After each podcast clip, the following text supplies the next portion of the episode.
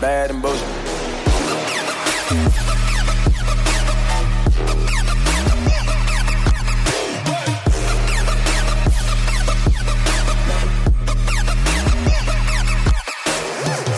Welcome to the Bad and Bitchy podcast. Today you have me, Erica, and uh, we're going to talk about some interesting topics today. A couple of them are pop culture, but um, they have some serious ramifications. So, first of all, before I start, I have to do some housekeeping. Okay, so uh, it's the second day of Black History Month. And if you want to support somebody on Black History Month, you can support the podcast. Um, it's only $7 a month, which is the price of a grande. You know I'm right. At badandbitchy.com. Rate us on Apple Podcasts and Spotify, and also share with your networks.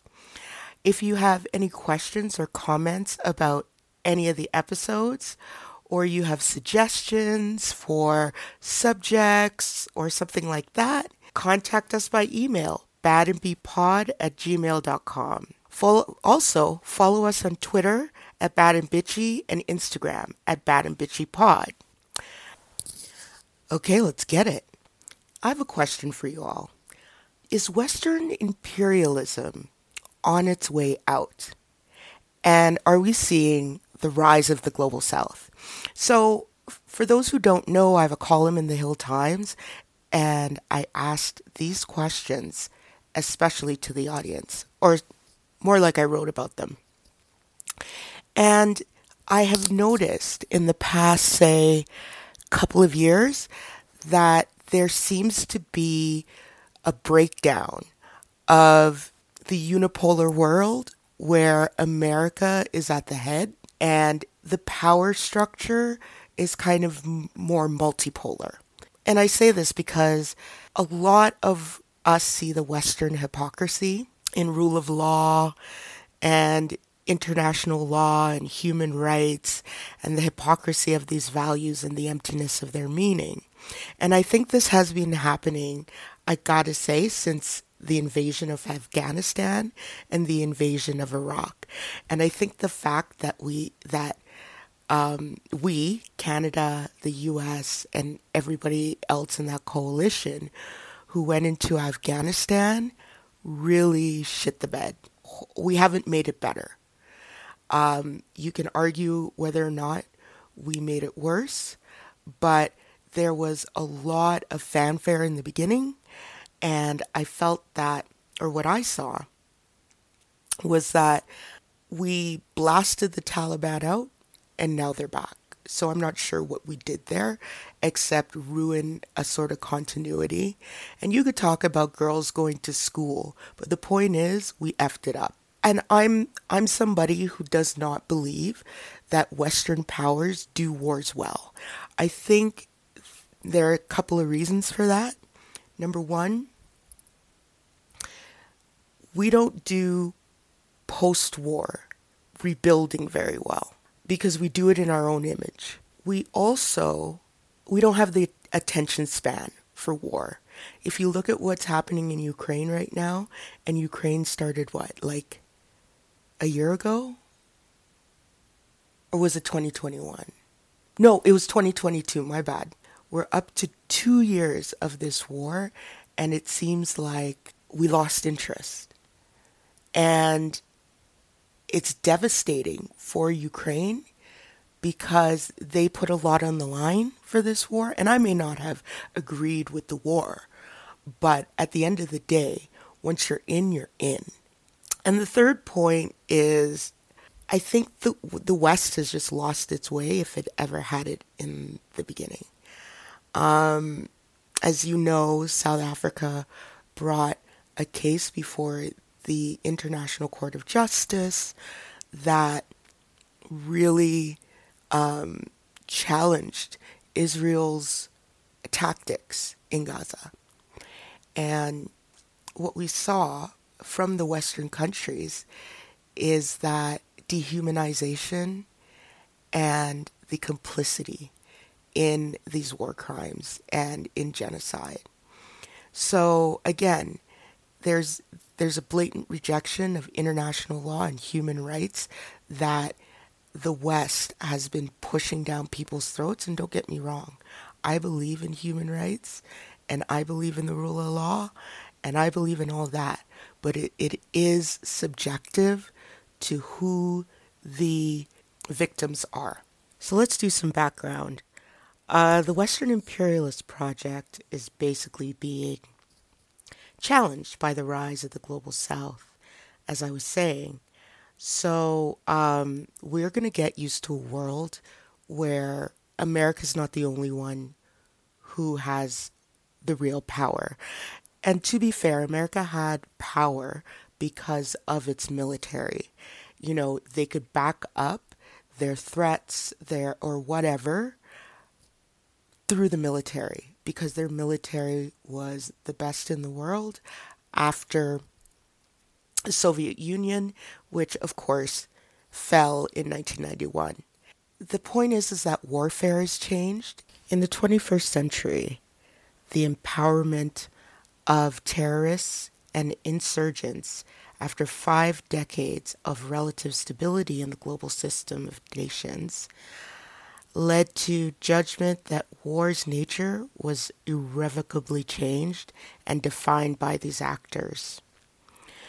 Within two decades, the confident assertion was replaced by the notion that electronic communication systems, robotics, and artificial intelligence would be so radically different that the essence of war would be determined by them.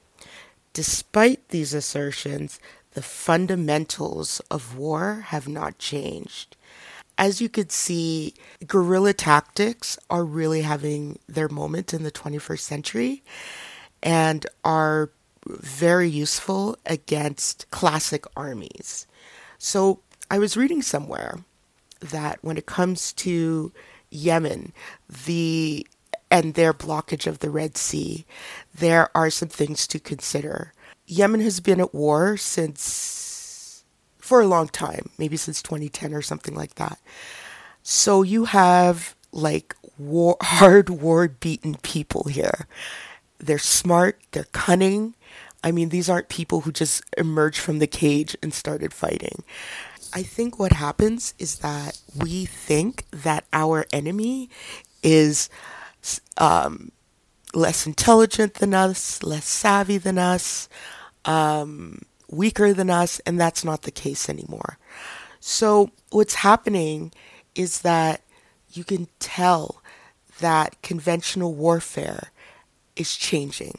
And the commodification of these weapons, drones, missiles, um, those kinds of things, is pretty much, and this naturally, weapons come from previous wars and and research and and technology, but the cost of a conventional army and especially a navy, navies are really expensive. Because navies are really expensive, apparently, or the Houthis have a comparative advantage in terms of cost and usage. An average Houthi missile is about $2,000, 1,500 to $2,000. The cost of a missile in conventional warfare, as you're seeing the U.S. Navy really move into the Red Sea, is about a million dollars. So the the actual cost of warfare um, really does determine how long it can it can actually go on for. So I just want you to keep that in mind. Countries in the global south were mostly at the receiving end of imperialism and rule. By 2030, it is projected that three of the four largest economies will be from the global south China, India, the United States, and Indonesia. Already, the GDP in terms of purchasing power of the global south is dominated by BRICS nations, BRICS is a group of nations that have a pact. Um, so that includes Brazil, Russia, India, China, and South Africa. Later came Egypt, Ethiopia, Iran, Saudi Arabia, and the United Arab Emirates. They already have the purchasing power that surpasses that of the Global North's G7 club. So you can tell resistance in the face of ongoing genocide in Gaza, where the ultimate decolonial struggle of the global south are related.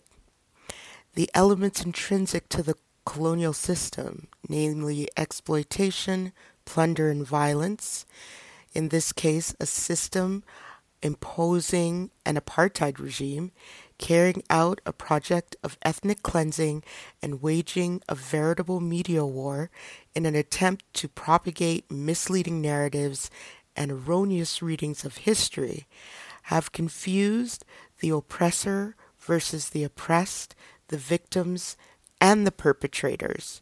The West always fought for access to resources for it to establish its economic and political hegemony, systematically resorting to violence.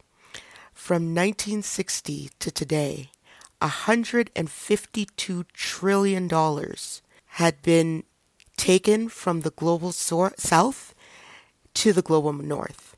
All of those in BRICS, except for Iran, have one day or another experienced the torments of colonialization and neo-colonialization, expressed their solidarity with Palestine and its long anti-colonial resistance. Let's go back to 2022 and let's talk about when Russia invaded Ukraine. This is an, this is very interesting, and I think this is where the global South really flexed. So in 2022, uh, the U.S., Canada, the U.K., and European allies asked the global South to publicly vote against Russia, against and to condemn Russia's aggression against Ukraine and impose sanctions on Moscow. Well, most of the global south stayed out of the fray, determined not to disengage from Russia or join the West's geopolitical and geoeconomic contest with China. Now this is this is actually an amazing story.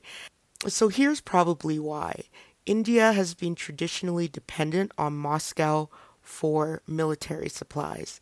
Southeast Asian countries need Russian and Ukrainian grain and fertilizer, as do many African countries that also have long standing military links with Moscow.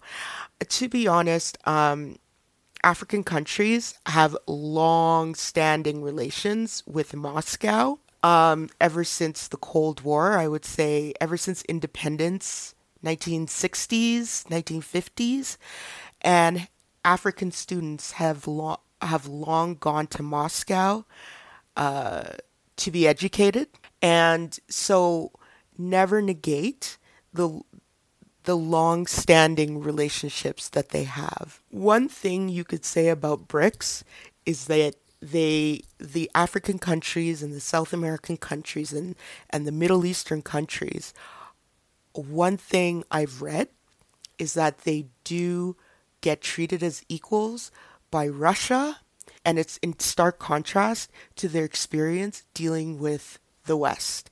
Now, this is no pro Russia campaign here. I'm just trying to lay it out the way it is.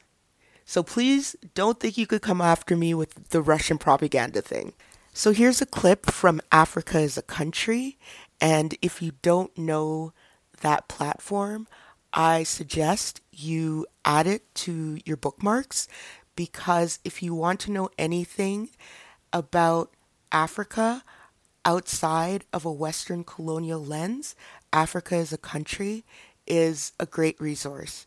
Um, they this clip will explain a little bit more about how these relationships are changing.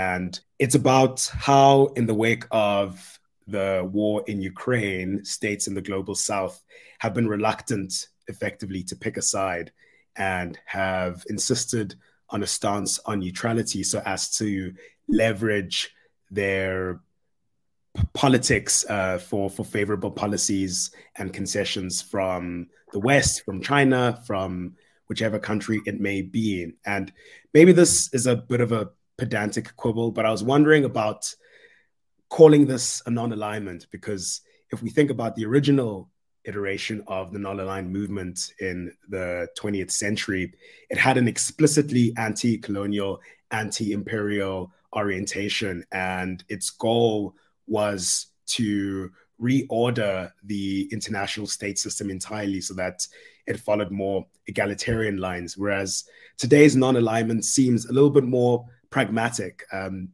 does the terminology matter, uh, or do you think it's it's worthy of the name to call this uh, a non-alignment? And and what's driving it exactly? Yeah, I think what's driving it is a fissuring of the global economy after the war.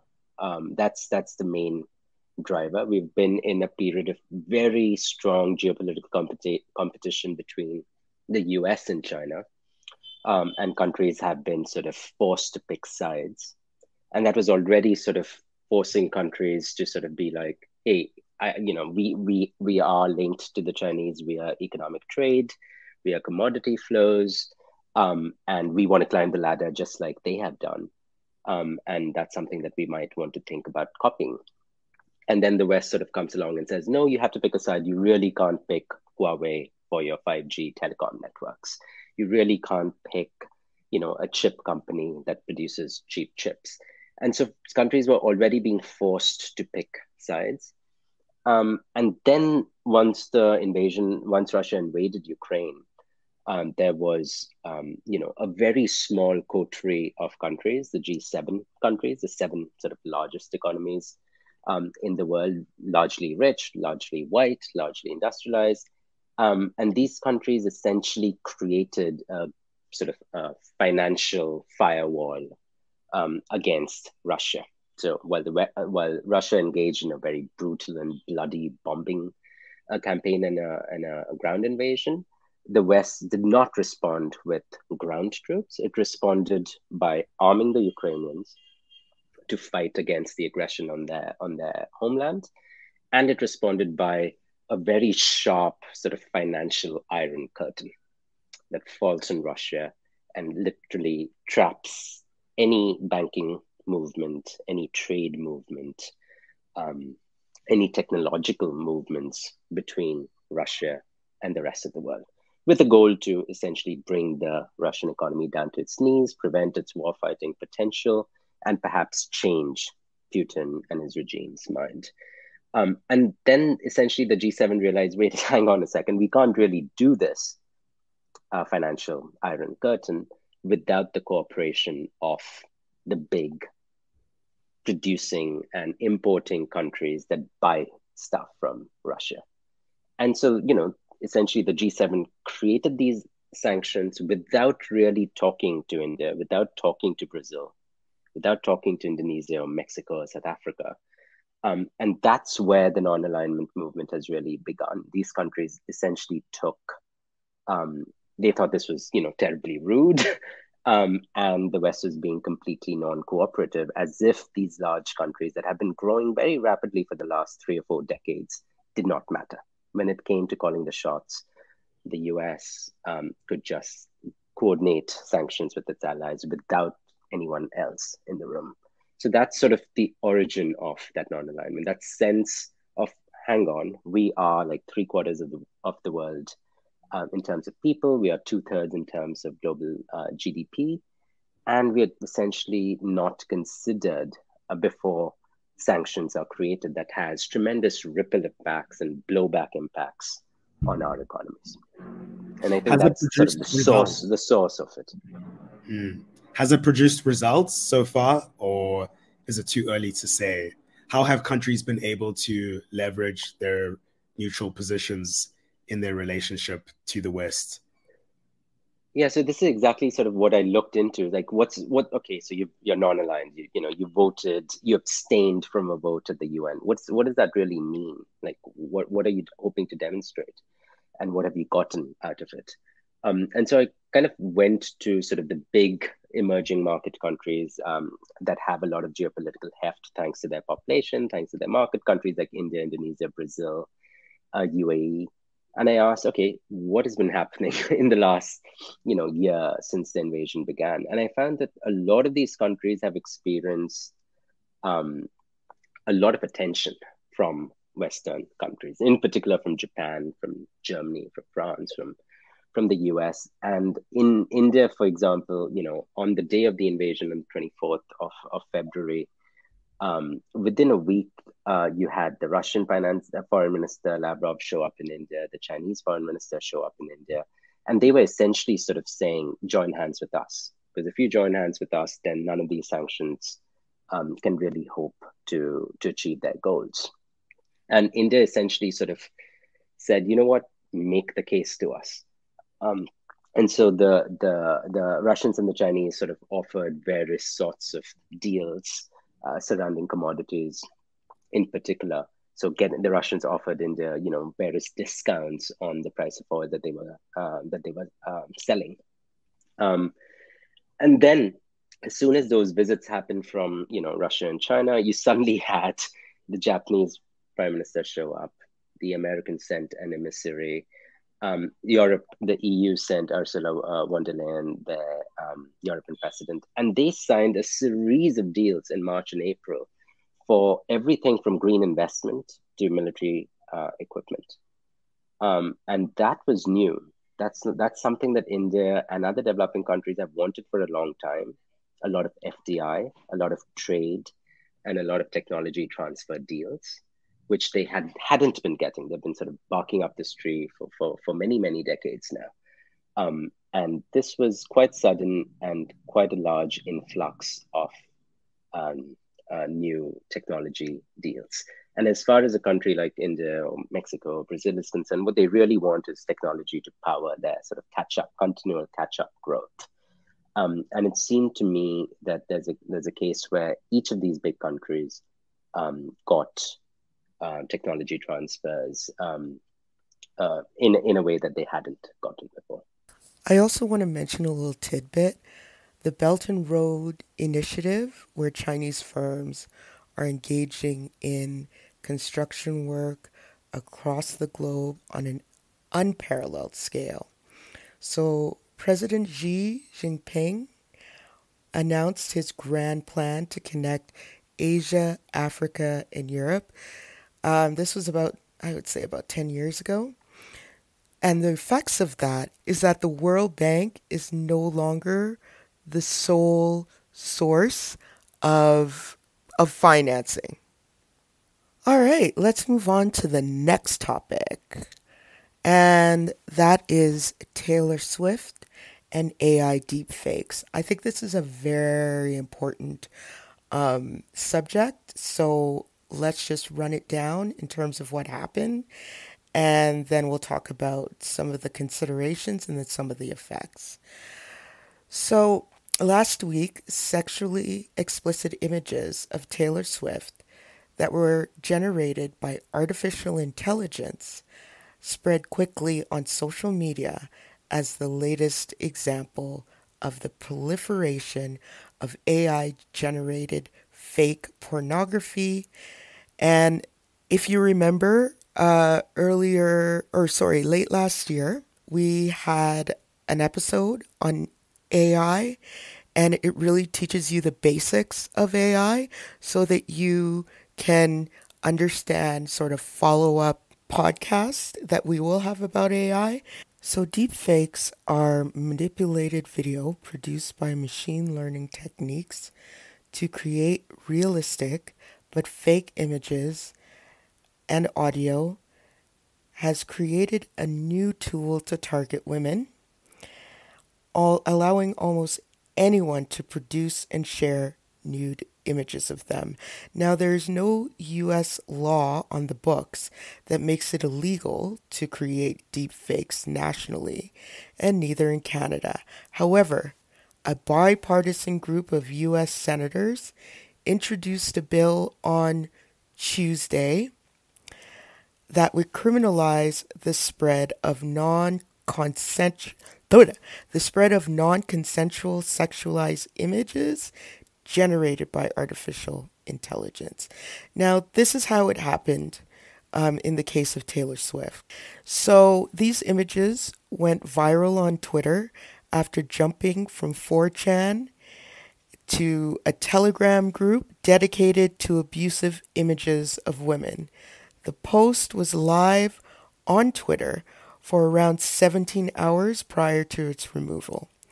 Now, luckily, you know, Taylor Swift has her group of Swifties that are notorious for their eminent support of Taylor Swift. And so they essentially jumped in to create a task force against these images.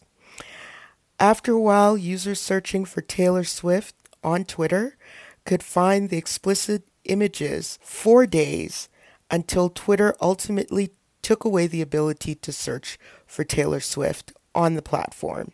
So let's get into some facts and figures. Um, women, of course, are the most affected in the rash of what they call this, which is sextortion. Not only deep fakes, but revenge porn, as you know, is another uh, way of belittling somebody. So, deepfake pornography. Um, so, the non pornographic deepfake videos are what male figures um, experience. Politicians, which is a concern for political campaigns. Over 90% of deepfake videos, deepfake videos, were Western subjects, and non-Western subjects featured in almost a third of videos on deepfake pornography websites, with South Korean K-pop stars making up a quarter of the subjects targeted. 99% of the subjects featured in deepfake pornography videos were actresses and musicians working in the entertainment sector. Now, this is a new form of gender based violence, and it's called tech- technology facilitated gender based violence. So that includes harassment online. Female journalists are particularly vulnerable, and I, along with Rachel from last week and Saba Eitizaz, have experienced that last year. It was horrible. But other women, to be honest, aren't so lucky as others because they're not famous. And so, even though Taylor Swift had this happen to her, there are many women for whom these images will continue to be shared year after year after year which will affect their employability, their relationships. Anybody who looks them up could be navigated to those pictures. This particularly also impacts girls. So, teenage girls are particularly vulnerable to this too. Groups of boys would make fake, explicit sexual images of girls and share them in group chats. What is particularly vulnerable are who is particularly vulnerable are children.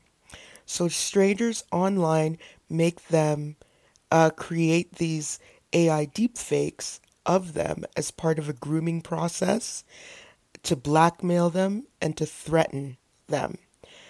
AI, AI has also been used to generate images of child sexual abuse, which are shared and sold by offenders. You know, I swear I saw a Law and Order SVU episode about this, which doesn't surprise me. So this is a this is a new way of controlling women. S- Taylor Swift, who is particularly extraordinary, successful, and powerful, I believe she's a billionaire, And it really is a way of humbling her and putting her back in her place, so to speak. And that is what I find the attitude of many of these extremist misogynistic communities. And it, it does intersect with incels, of course. There seems to be this form of misogyny that is just growing online that we have no idea how to deal with. And guess where it came from? Gamergate. Remember we talked about Gamergate last week with Rachel? Well, if you haven't heard it, go back and listen to that episode because we go through the Gamergate scandal and how that has paved the way for these kinds of exploitations. So, there is a CIGI report called Technology Facilitated Gender Based Violence. It's at cigionline.org and it really goes into detail about um, this phenomenon. This also is a way of putting women, like I said, putting women back in their place. But it also says to a woman, it doesn't matter who how high you are. It doesn't matter how successful you get. It doesn't matter how famous you get. It doesn't matter how powerful you are. What they're saying is we can reduce you to a sex object and there's nothing you can do about it. So I would suggest that you look for that um, report online. So this week we're going to do a misogynist of the week. Misogynist of the week is where we take a particular misogynist and highlight why they are misogynists. So this week it's Nicki Minaj. Let me just take you through this story, okay? Because a rap beef is a rap beef is a rap beef. So last Friday, Megan Thee Stallion released her song Hiss, and it's a great song. And Nicki Minaj lost her shit on Twitter Friday night over the following line These hoes don't be mad at Megan. These hoes mad at Megan's law. And we all went, Arr! let me hear that again we could hear that diss, okay? So, Megan's Law is the name for federal law in the United States requiring law enforcement authorities to make information available to the public regarding registered sex offenders. Laws were created in response to the murder of Megan Kanka, who was raped and murdered by a sex offender with two previous convictions of sex crimes. Megan was only seven. The lyric is a clear shot at Nicki Minaj, actually, her husband, Kenneth Petty, who Nicki dated when she was 16 years old and living at Queens. So they were high school boyfriend and girlfriend. They married in 2018 and they have a son. Now, let me tell you about Kenneth Petty. He was convicted in April 1995 of attempted rape in the first degree for an incident that occurred in September 1994 involving a 16 year old. He was sentenced to 18 to 54 months in prison. Now, later on, Petty also pleaded guilty to first degree manslaughter in the shooting death of a man in 2002. He was sentenced to seven years to 10 years. In 2017, Jelani Maraj, the older brother of Nicki Minaj, was found guilty for predatory sexual assault. Maraj was sentenced to 25 years to life in prison. There's a lot on this beat that um, that reverberated from that one line, and I want y'all to listen to it. And if the beat live, I feel like Mariah Carey. Got these niggas so obsessed. My pussy so famous, might get managed by Kris Jenner next. He can't move on, can't let it go. He hook nose full of that Tina Snow. And since niggas need making help to make money, bitch, come be my hoe. All of you bitches is wig on the Bible. We talking shit for a no can find you. I can never be judged by a bitch that was dancing, making all Kelly go viral. Hey, I'm sexy as fucking, I'm freaky. Get whoever I want any meaning. Why the fuck would I stay with a nigga that's weak in the sheets and don't know how to please me? Bodies on bodies on bodies on bodies. Say he fuck Megan and now he the topic. These niggas thinking they lower the value. All this free promo, I'm turning to profit. Hey, when a nigga be kissing and telling, say he'll play up, but he in his feelings. Bet I won't give up the pussy again. Shit, shit, gave it to his friend. These hoes don't be mad at Megan. These hoes mad at Megan's law. I don't really know what the problem is, but I guarantee y'all don't want me started. Bitch, you a pussy. Never finna check me. Every chance you get, bitch, your weak ass wanna dress me. Woo! Those are bars. Now, now you can see why uh, Nicki got upset. Now, Nicki retaliated, I swear to you, for like 24 to 48 hours on Twitter. Like, I'm wondering, I was wondering where her PR people were to tell her to get off Twitter.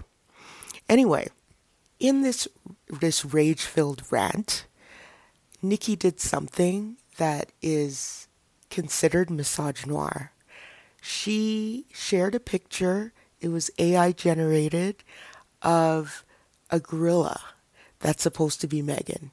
Now, Nicki Minaj is quite light skinned, and for her to use a gorilla to um, as a caricature for darker skinned black woman is misogynoir.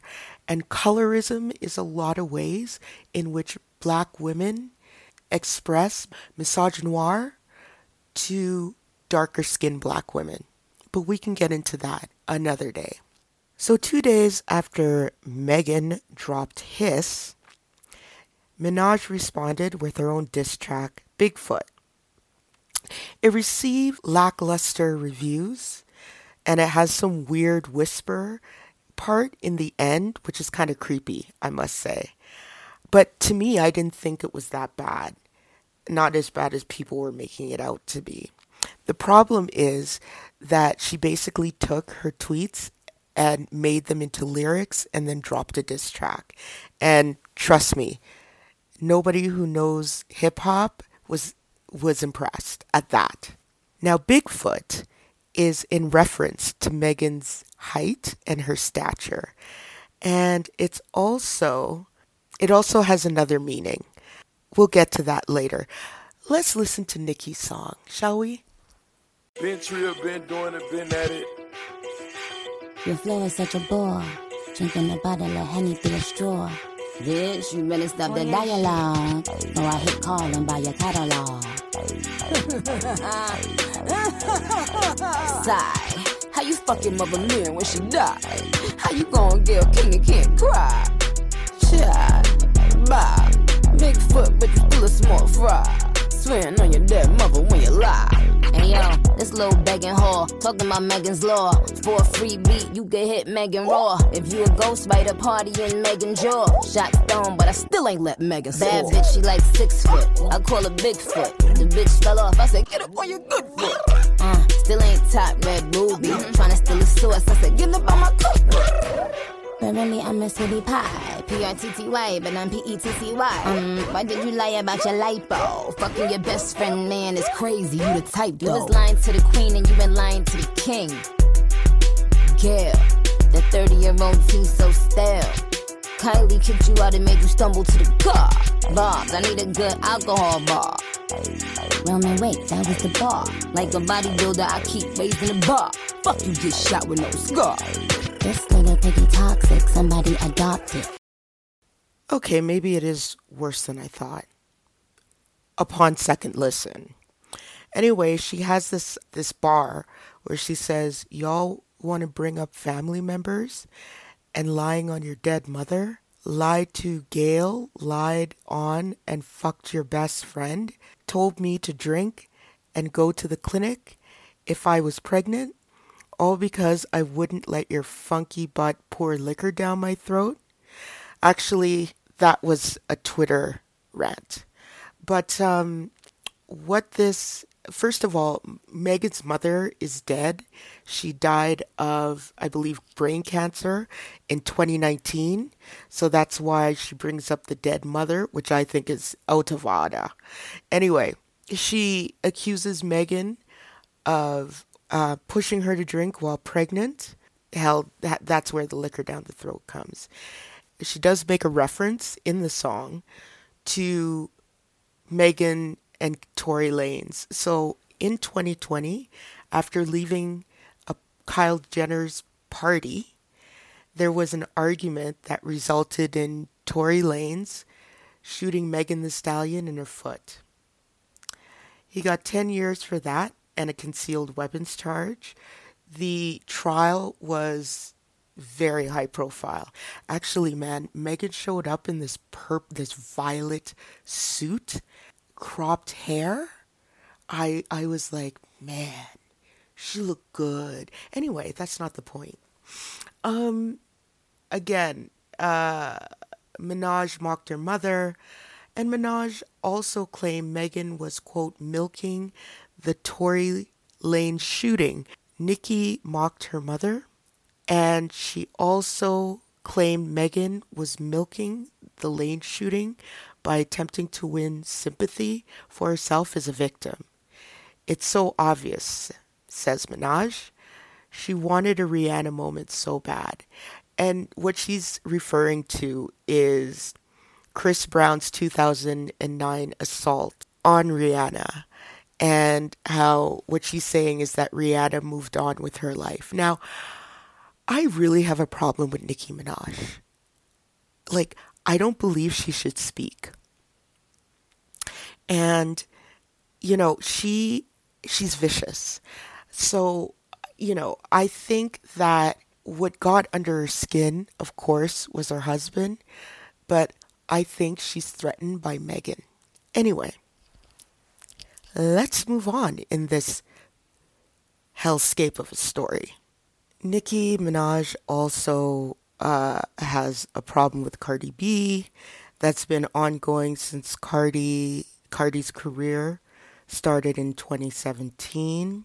And in 2018, they met at a New York Fashion Week party that led to a physical altercation. Lil Kim and Nicki Minaj also have beef. But what I really want to talk about, the second part of what I want to talk about, are the parasocial relationships, which are a psychological phenomenon in which an audience feels as if they have a real and personal connection with a popular mass media celebrity. Now, this phenomenon is not new. In the 60s and 70s, Beatlemania was a parasocial relationship. It took America by storm eh, with the international debut of the Beatles. Kathleen and I, in the last podcast for 2023, talked about these parasocial relationships.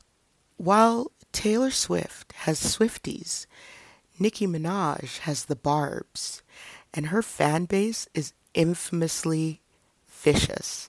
The victim of Kenneth Petty's attempted rape, Jennifer Hough, recently did an interview on the rail, the real, sorry, revealing that she is suing Minaj and Petty for attempting to intimidate her, intimidate her into recanting her rape accusations.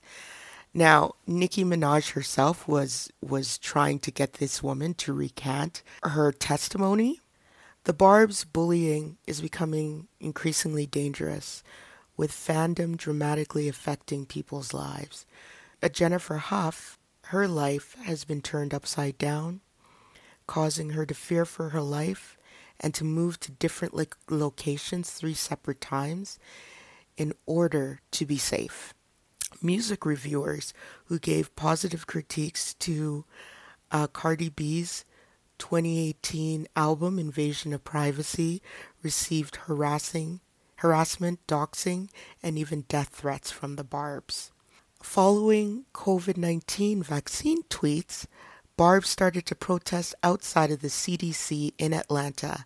In a tweet from CBS reporter Tori Cooper, you could see the Barbs yelling, Fauci lied to me at cars leaving the C- CDC. And this is where um, this parasocial relationship is parallel to the far right hate that started off as anti vaxxers.